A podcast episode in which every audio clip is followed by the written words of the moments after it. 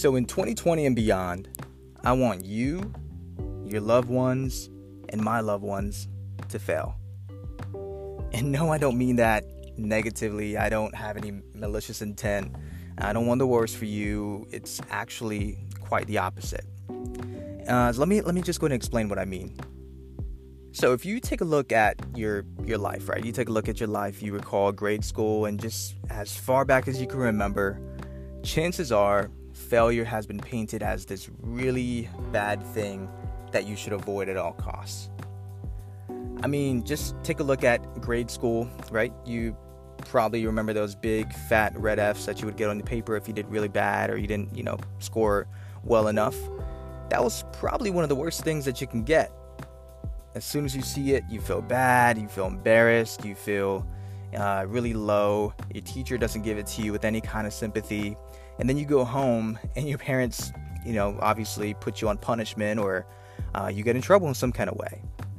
For me, I had to pull weeds and I had to cut grass and do all kind of crazy stuff outside.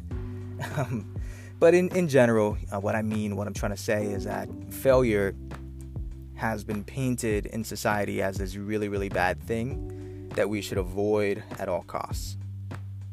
However, I truly think that failure is something that we need to strive for more.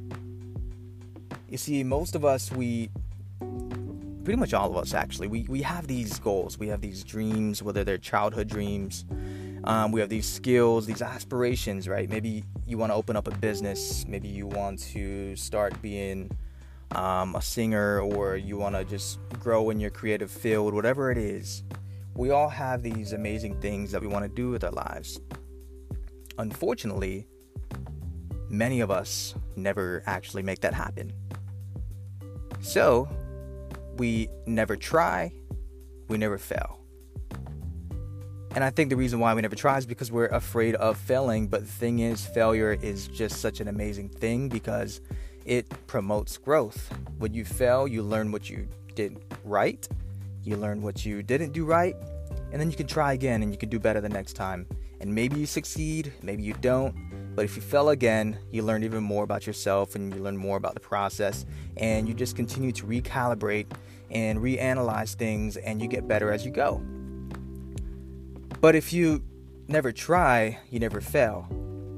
And I believe that a lot of us are playing the small game. I believe that we find these jobs, right, that we don't really love the work that we're doing. We don't really love the people maybe that we're with. They pay a decent salary though, and the work's not too hard, pays the bills, and we just settle. We say, you know what, I'm not gonna fail at this, and you know, my bills are paid, it's not amazing, it's not, you know, it doesn't make me feel like I'm living a really fulfilled life, but my bills are paid, and I'm not gonna fail.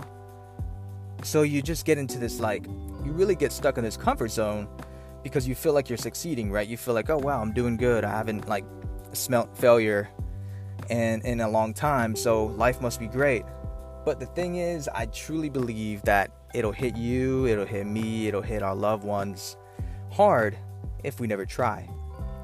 Because once we get old and gray and we're in that deathbed or in that uh, retirement home and we look back at our life, and we look back at our lives, we're gonna think like, man, I really wish that I would have tried.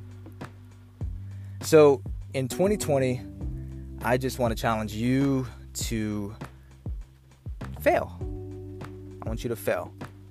I want you to fall flat on your face. It's going to humble you, it's going to help you to grow. And it means that you're trying, it means that you're putting in effort beyond what you were doing before.